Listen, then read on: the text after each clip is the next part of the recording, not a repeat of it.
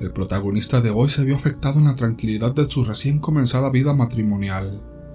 Tras tres años de relación y apenas una semana de casados, una extraña y aterradora enfermedad comenzó a atormentarlo. Un cansancio constante, insomnio, pesadillas inquietantes y la sensación de ser perseguido por un ente invisible llenaron sus días y noches de terribles pesadillas. Si te gustan las historias como esta, te invito a suscribirte a mi canal. Comenta qué te ha parecido esta historia y comparte tu propia experiencia. Dale like al video y activa la campanita para no perderte ningún contenido. Tu apoyo es esencial para seguir descubriendo y compartiendo estos relatos asombrosos. Sin más, comencemos. Llevaba una relación de tres años con mi esposa Ana y decidimos casarnos en una pequeña iglesia en un tranquilo pueblo de México.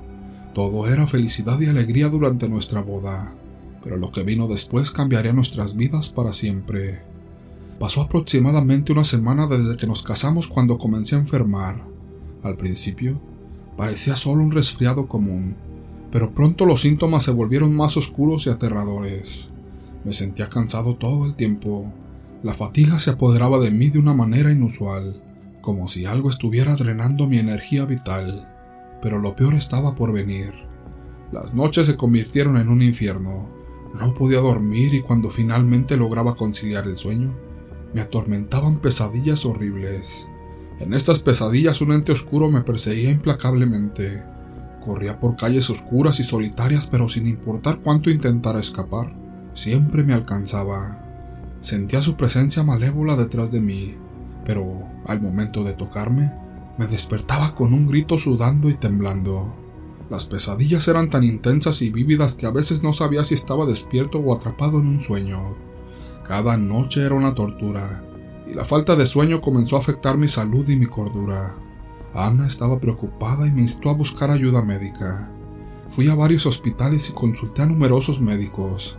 Me sometieron a muchos estudios, desde análisis de sangre hasta resonancias magnéticas de mi cerebro, pero no encontraron ninguna enfermedad que pudiera explicar mis síntomas.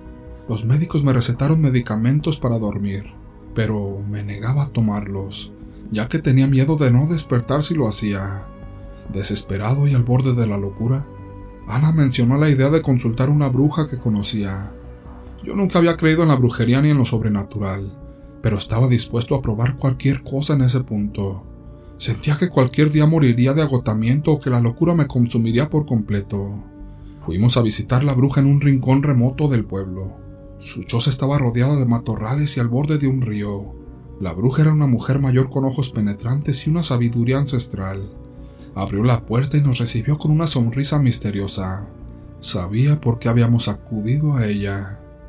Comenzó a realizar oraciones en una lengua que no comprendíamos, mientras pasaba unas hierbas aromáticas por todo mi cuerpo.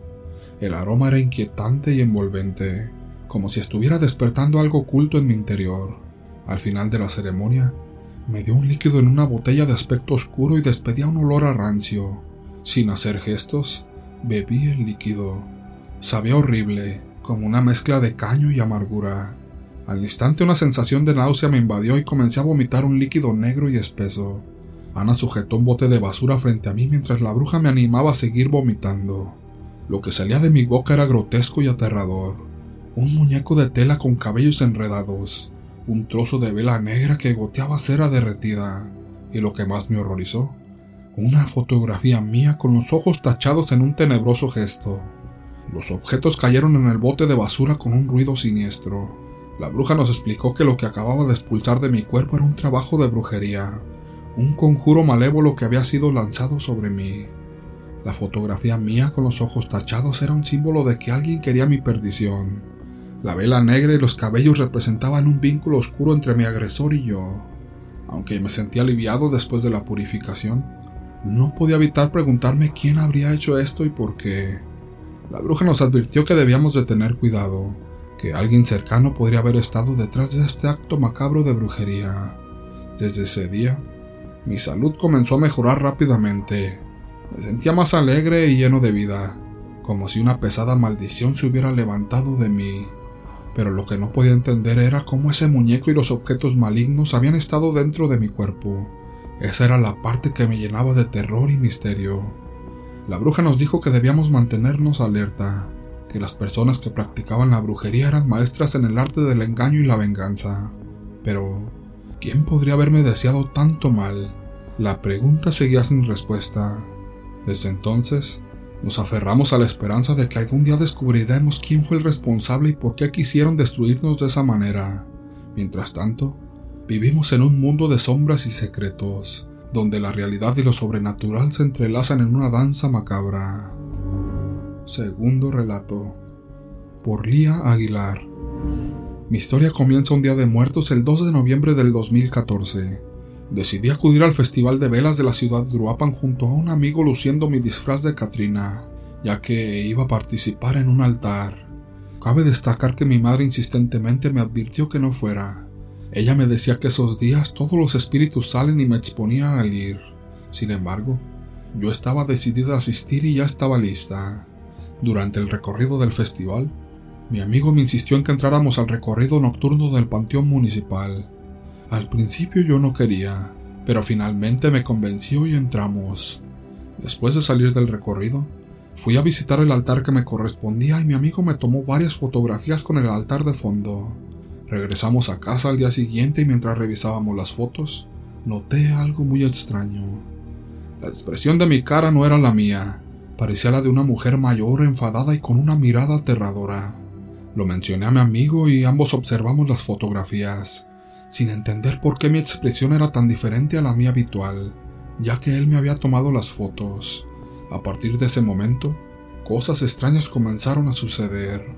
Empecé a amanecer con moretones grandes en mis piernas y rasguños en mis brazos. Escuchaba voces que me llamaban por mi nombre, con la voz de mi madre, pero cuando le preguntaba, ella negaba haberme hablado. Las siguientes fotos que me tomé mostraban sombras inquietantes con rostros de calaveras. En dos ocasiones, experimenté algo aterrador. Sentí como si algo se posara sobre mí mientras dormía, y en la segunda ocasión, Sentí que algo se reía en mi oído con una voz tenebrosa y se retorcía encima de mí. Todo esto ocurrió en un lapso de tres meses después de mi visita al Panteón Municipal en la Noche de Muertos. Un día, compartí mi experiencia con un amigo, quien me dijo que a su novia le había ocurrido algo similar y que había acudido con un chamán que le ayudó. Me ofreció ponerme en contacto con el chamán y acepté de inmediato. El chamán solicitó que le enviara las fotos para verificar si mi caso era real y confirmó la cita. Cuando estuve presente en su consulta, me informó que estaba al borde de una posesión satánica y que dos espíritus intentaban poseerme. Luego, me pidió que cerrara los ojos y recitó una especie de oración. Durante el proceso sentí que mi cuerpo vibraba intensamente. Al finalizar, abrí los ojos y noté que mi cuerpo se sentía más ligero. El chamán me dio una serie de instrucciones que mencionaré. Diariamente tenía que encender un incienso durante 10 días. Tenía que rezar todas las noches la oración al Arcángel San Miguel durante 10 días. No usar ropa negra durante 3 meses. No tomarme fotografías durante 3 meses también. Seguí sus instrucciones al pie de la letra. Durante los primeros días, los inciensos que encendía creaban remolinos en mi habitación, a pesar de que no había viento. Con el tiempo, los remolinos se hicieron menos intensos hasta que el último incienso ardió de manera normal. También dejé de escuchar voces, de tener moretones y rasguños, y después de tres meses volví a usar ropa negra y a tomarme fotografías. Es importante mencionar que creo en Dios, pero que cuando tuve esta experiencia no hablaba con Él, me había alejado de Él. Nunca ignoren el consejo de una madre cuando te dice no lo hagas pues ellas siempre tienen la razón.